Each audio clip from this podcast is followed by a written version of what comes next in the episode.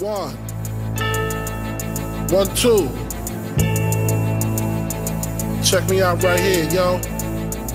Hello, ladies and gentlemen. Welcome back into the 610 Podcast. I'm your host, Jay Hollihan, back on this Saturday evening discussing the Philadelphia 76ers victorious for the first time this season over the Toronto Raptors as they end the 2-game road trip to begin the season with a 114 to 107 win against the Raptors. Nick Nurse's first win as a 76er comes in his old home back north of the border there in Scotiabank Arena. 100% capacity tonight in Toronto to see their Raptors, and unfortunately for those Raptors fans in attendance, they could not get the win. The 76ers, backed by two 34-point performances, Joel Embiid and Tyrese Maxey. Tyrese Maxey, back-to-back games to start the season, 31 in Milwaukee, 34 in Toronto. 7 of 9 from beyond was Maxey. 3 for 3 from the charity stripe. Dished out 7 assists. Unfortunately, he had his first turnover on the season. But that's the lone blemish that I would say from the young point guard. And the plus-minus, plus 10. Man, is he fun to watch. The young point guard, Tyrese Maxey, definitely always making his presence felt on the floor. But to start this season, you know, he's doing it, and I know it's just 2 games, but consistently you're seeing him come down the floor with the ball, and whether he's, you know, getting points himself or dishing it out to one of his teammates, he is really, really huge bringing the ball up the floor as your main staple. Now, for his guard compadre, DeAnthony Melton, fellow teammate, 32 minutes. This guy only had 2 points. Get into more on that. Melton did have 4 assists, so he had a steal, and I saw him make some plays, you know, but just not a fan of, you know, what you have right here, and I need to get into that a little bit later as we delve into another topic that there's the 300-pound elephant in the room. We'll discuss that in a bit. Joel Embiid, 34 points, 1 for 3 from beyond, 14 from 21 from the field, 5 of 6 from the charity stripe, 9 rebounds, 8 assists. He almost had a triple-double, 1 steal, 2 blocks, and one of those blocks with authority. I can't remember who. It may have been Barnes went up, and Embiid sent that all the way back from where it came from. And he had himself a monstrous game. I mean, I think against Milwaukee, maybe, you know, getting the cobwebs out, kicking off some rust. And he got rid of that rust and in a hurry here tonight in Toronto. He had a great game. Great to see out of the big fella. 34 obviously is pretty remarkable out of him. Could have had 35. He knocked down a free throw, but beggars can't be choosers. Tobias Harris, 15.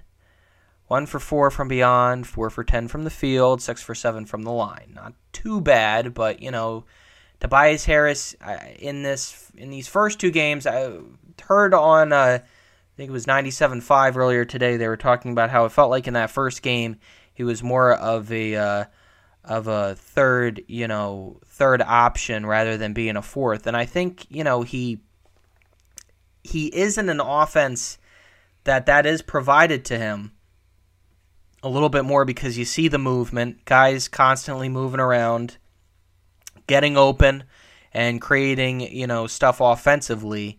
And we'll get into the bench in a second because one man in particular is really doing a nice job. But Tobias Harris, 36 minutes, 15 points, big donut in the plus-minus category, so that's kind of, you know, that's not great, not really good, but, you know, at least it's not in the negatives. I mean, hell, you know, Embiid's in the negatives. But Tobias Harris, I think, you know, he doesn't really – it doesn't pop out what he's doing here in the stat sheet. But if he's just that kind of guy that can get things going off ball for you and, you know, can create things, I think that would be good as well.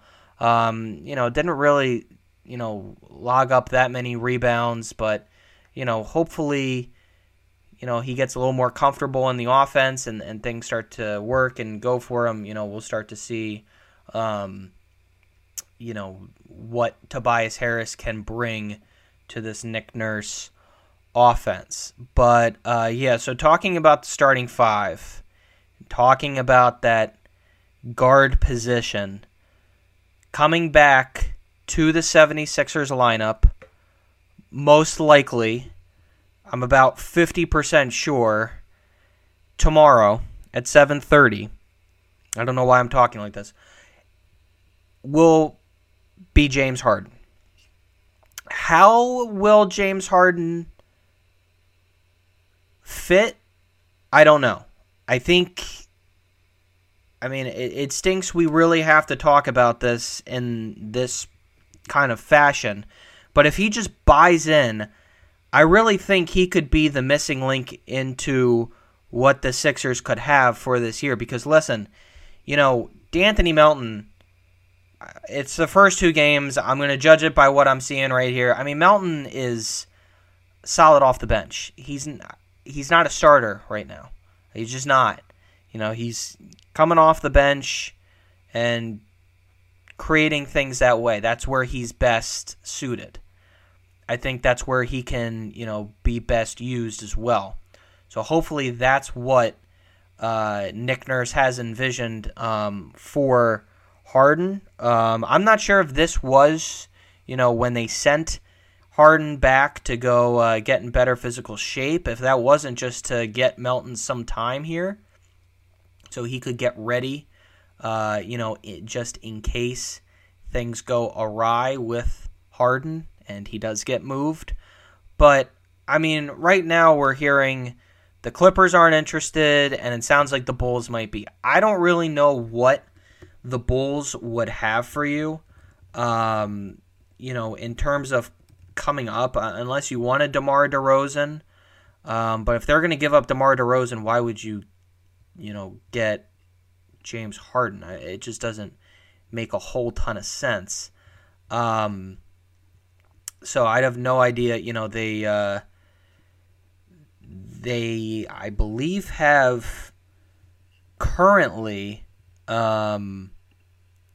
picks coming up. I don't think they're exactly rolling in draft picks.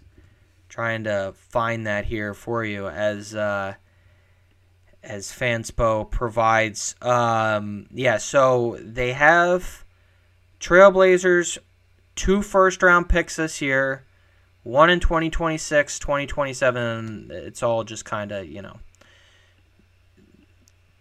the same matter, you know, kind of standard drafting. But anyways, that's what I, you know, right now I just don't love what you'd be getting in return from the Chicago Bulls. And for Harden, you know, if he doesn't want to stay in Philly, that's fine. But you know that Harden is, I mean, his stock is down, so he's probably not getting, you know, anything. The Sixers aren't going to get anything they like. He can become a free agent, you know, at the end of this year. And obviously he wants that stock risen up because of the contract that he would like to, of course, get.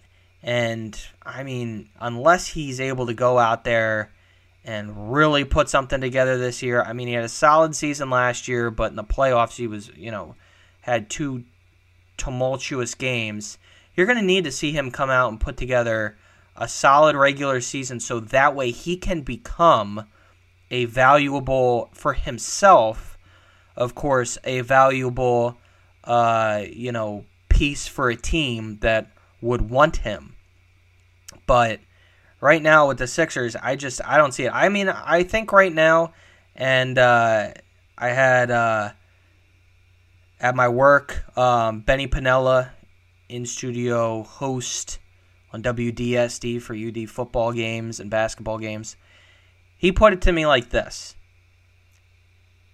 Daryl Morey and James Harden had a little game of poker.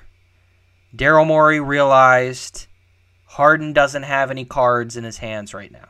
He tried pulling the Daryl Morey lied to me, all that crap. He tried pulling that he wanted to get out, blah, blah, blah. He thought the numbers would speak for themselves. But I'm sorry, if you're trying to leave now three teams in less than 3 years, there's a problem. Actually, two, right? Three, yes, in less than 3 years. That's a problem. That's, teams aren't going to be attracted to that, especially not teams that are thinking they can win. I mean, he wasn't able to make it work with Russell Westbrook, wasn't able to make it work with KD and Kyrie, Chris Paul.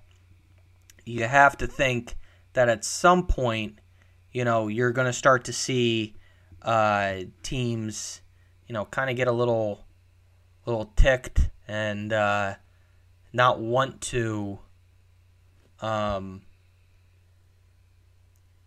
want to make these trades happen. I mean, it's not anything completely against Harden and how he plays. It's just his attitude, in my opinion. And I'm stating the obvious here, but reflecting on tonight, going back to that, looking at the Sixers bench, Kelly Oubre Jr. I mean, I don't know if maybe Nurse wants to consider moving him into the starting lineup at the 2 and allowing Melton to come off. But, I mean, Oubre's offering you a ton off the bench right now. I think that just gets clogged if he is a starter with Maxey.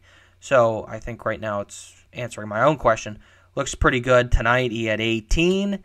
0 for 6 from beyond, but he offered you something that, he's a slasher. Drive into the basket, 7 for 17 from the field, 4 for 5 from the line. He had 5 boards, 2 assists, 3 steals, and got into a little foul trouble there with 3 personals. Pat Bev, plus 2 in the plus minus, 2 points, 5 boards, 2 assists, 1 turnover, 2 personals. Everywhere, on the floor, had that big putback. I think it was the Tobias Harris miss? He went up, got the putback, got it in. Great reaction by him. Paul Reed, 4 points, first action of the season, plus 9 in the plus minus category. 5 boards, a steal, 4 personals, got in foul trouble. Knocking off some rust there, I think, for Paul Reed as well, but a solid showing for him. Danny Green, I want only 5 minutes of game time, but when I was seeing out of Danny Green, he was everywhere on the floor, flying around, trying to get after the ball. Really liked the effort that I saw from him as the veteran. I think Danny kind of realizes what his role is on this team. I mean, let's face it, he's 36, and I think we know that this may be the last run for Danny, but solid action out of him. Obviously, it was just 5 minutes, but I thought he did an okay job. I wanted to shout out from the other team, the Raptors, young Grady Dick. Man, this guy, whoa. He was knocking down some shots. 4 for 6 from beyond, coming off the bench, 28 minutes. This guy is a player. 16 points early on. I mean, this guy, he's got it going on with that. I mean, with that shot, wow. He's got a very pretty outside jumper. He looks pretty darn good for someone, that's that was just drafted not too long ago. Then this past draft, obviously, Pascal Siakam. He was held in check tonight. 11 points, plus minus, negative 5. Came away with 7 boards, 4 assists. Dennis Schroeder was a big thorn in the Sixers' side. He had 17. 3 for 5 from beyond. He was coming on there at certain points. But I thought, the Sixers held on, did a good job today. More than I can say for the other team that shares the Wells Fargo Center. I'm talking about the Flyers losing 7-4 to the sorry Anaheim Ducks. But Sixers 1-1 on the season, heading home, and maybe by the time you're listening to this, to play the Portland Trail Blazers in their first home game of the season. Thanks, everyone, for tuning into the 610 Podcast. And as always, I'll talk to you next time. 1, 2, 3, 4, 5, 6, 7.